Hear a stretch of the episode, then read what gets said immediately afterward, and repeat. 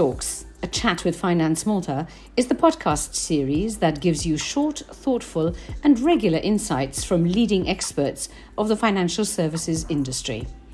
I'm Vanessa McDonald. Welcome. Welcome to another edition of the FinTalks being organised by Finance Malta. I'm Vanessa McDonald, and here with me I've got Joe Zammit Tabona, the chairman of the Malta Financial Services Advisory Council. Joe, MFSAC, the council, launched the strategy a few months ago. How well is it progressing with regards to the action points identified? I understand that there were 175. It seems like quite a task. Um, thank you very much, uh, Vanessa. Good morning. Um, obviously, the, the strategy document was launched on the 29th of March, so that's some almost quite a few months ago. There's quite a lot actually happening since then. Uh, we did actually have uh, uh quite a long meeting on the 21st of June um, where we were trying to identify those 175 initiatives and which ones we would actually try to complete within an 18 month period uh, to 31st December 2024. In between, in between the, tw- the meetings of the 21st of June and the 31st of, of July, a lot of actual work has actually gone into play. To start with, on the 21st of June, we actually set up a, a program management office, and that's actually being led by Pierre Massa and Bernice uh, Buttigieg, who's also assisting in, in that. During those six six weeks, eight weeks, um, a lot of meetings were actually held, and um, we've actually developed a master plan, which has some 600 actions uh, taking place, um, and and that's actually all come about with um, meetings that have been held with different chairpersons of the different working groups. The working groups have actually grown, so from nine, I think we're, we're up to 14 working groups now, and I expect that to continue to grow as we take different initiatives uh, going forward. Um, on the 21st of uh, June, we did have a 10 hour meeting, which actually we had some 19 presentations made to us, but we didn't actually zoom down on the different initiatives. And that is the reason why we had the second meeting of the 31st of July. 31st of July basically was also a very constructive meeting because um, the different chairpersons were outlining their program in as far as what's being included in the master plan, i.e., the actions that are being taken by the different working groups during the 18 month period to uh, 31st December 2024. I think we still, there's a lot of work, there's a hell of a lot of work to be done, and I think I personally would like to zoom down even further down and really uh, identify which of those 175 initiatives are actually going to take place within that 18 month period. I think there are certain things that are moving ahead, uh, such as the, the, centralized identity management, um, that's moving obviously ahead um, with through through Geraldine Spiteri Lucas at the MBR, as well as the, the Companies Act there's quite a lot of work that's been done with the with the payment system. So um, I, I, personally have been having meetings with certain key players, and it does look as um, you know that some meetings are actually taking place uh, later this month, and I would then actually pass the buck on to the uh, chairperson of the Malta Banking Association to take the thing move forward. It does look as if the initiative is that um, it'd be a good thing to privatize the National Payment Hub. Um, so that would be actually led by, by, by, the, by the private sector and obviously by the leading banks uh, of, of Malta. The intention is really to enroll all banks, all the payment companies, uh, and anyone related to, to payments, and also include would include any potential uh, banking applications and e-payment services companies to come into future. So that, that that's the way forward. I think um, that is a, a three-year program. Um, we might be able to quicken that depending on the uh, way the, the relevant committee would actually move it forward. I mean, there, there are other initiatives that are moving ahead, and um, I'm pleased to say, obviously, I'm certainly being pushed by, by the regulators to try and actually move as fast as we can. And I can say that uh, I'm getting a lot of support really from the four regulators uh, who all have uh, a very detailed vision on the way forward, which include a lot and most, I'd say, of our initiatives in, in our original strategy document. I'm not sure that people really understand what the strategy is all about.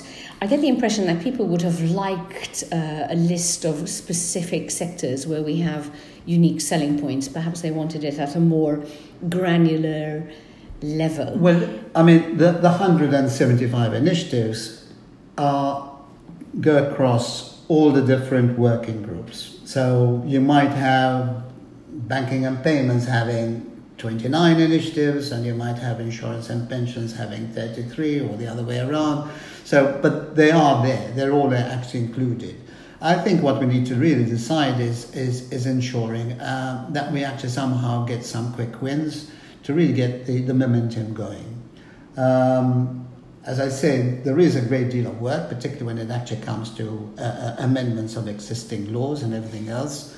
So again, um, with regard to the Ministry of, of Justice, um, we we need to actually liaise more with them, and I, I think uh, the permanent secretary of the Ministry of Finance will be meeting up with his counterpart to see how these can actually be be moved for, forward, and possibly at a faster rate. But I personally, I would prefer that we actually identify the actual particular legislation that needs to be moved forward rather than talking about it in general terms. So, just as we've done with the Companies Act, I think we need to actually identify which acts need to be moved forward and which ones are more important than others to try and actually tackle those first. Let me ask you a question. Is there a difference in your mind between the strategy and the vision for financial services. I mean, we talked, for example, in the in the strategic document, there was reference to the development of family offices, offices. for example. Yeah. That is one example of a of an area where Malta well, could be a centre of the, excellence. Are there more? Are we? Is there actually a vision in this document? there, there is. Uh, uh, with regard to the family offices, I think uh, you'd find that most jurisdictions are actually trying to attract family offices. All right, so. Um, basically, I think Hong Kong, for instance, is spending something like 10 million euro, 10 million Hong Kong dollars to attract something like 200 family offices into their jurisdiction. That gives a clear indication that why they're actually so important. Obviously, I think Malta could possibly have an advantage which, we're not using, and that is that we have some 2,000 super yachts actually that are registered here in Malta. These obviously belong to very rich families, and somehow we need to actually go beyond the super yachts and, and actually offering them different other services. So, with regard to um, the, the family office, uh, there is a paper which is actually going to be passed on to the MFSA this week, and um, oh, yeah, sorry, next week, and um, basically that would start the process of, of trying to actually move it forward. Um, I think that there are opportunities of uh, attracting more family offices. Again, I think it's an educational process. There, there is the, I, I really think that there are a minimum of at least 30 families in Malta that could benefit from setting up their own family office. And again, I, I, I really would actually appeal to the practitioners really to really identify those particular families and see how they could actually move forward in their own interest and in the interest of the next generation. Because I think what is important, sorry, is that um, most companies tend to die after the second or third generation. And I think there are, uh, in Malta, we do actually have certain companies that are in the seventh generation whether they have a, a family charter in place, I don't know.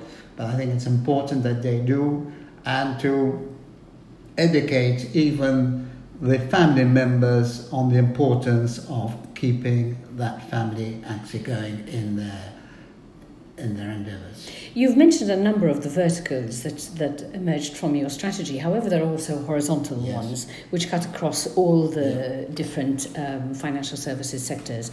And the need for human capital is clearly one of them. You referred to it briefly in the strategy. Obviously, education is not your remit, but what do you think is the solution there? No, I, I, I think I, I, I'm not very involved in, in, in, the education system, but again, when you're actually talking to people, um, I think our whole education system needs to be completely revamped. I think the question of actually pushing people and um, again, I don't have children on the road today or grandchildren, so I'm not sort of uh, in line with what's actually really happening. But but I am informed that uh, obviously children are, are really pushed beyond their needs, and education is being done in a complete different manner than what we're doing today. And that, to me, um, that is a clear indication that somehow we need to actually revamp ourselves and, and, and the whole system altogether.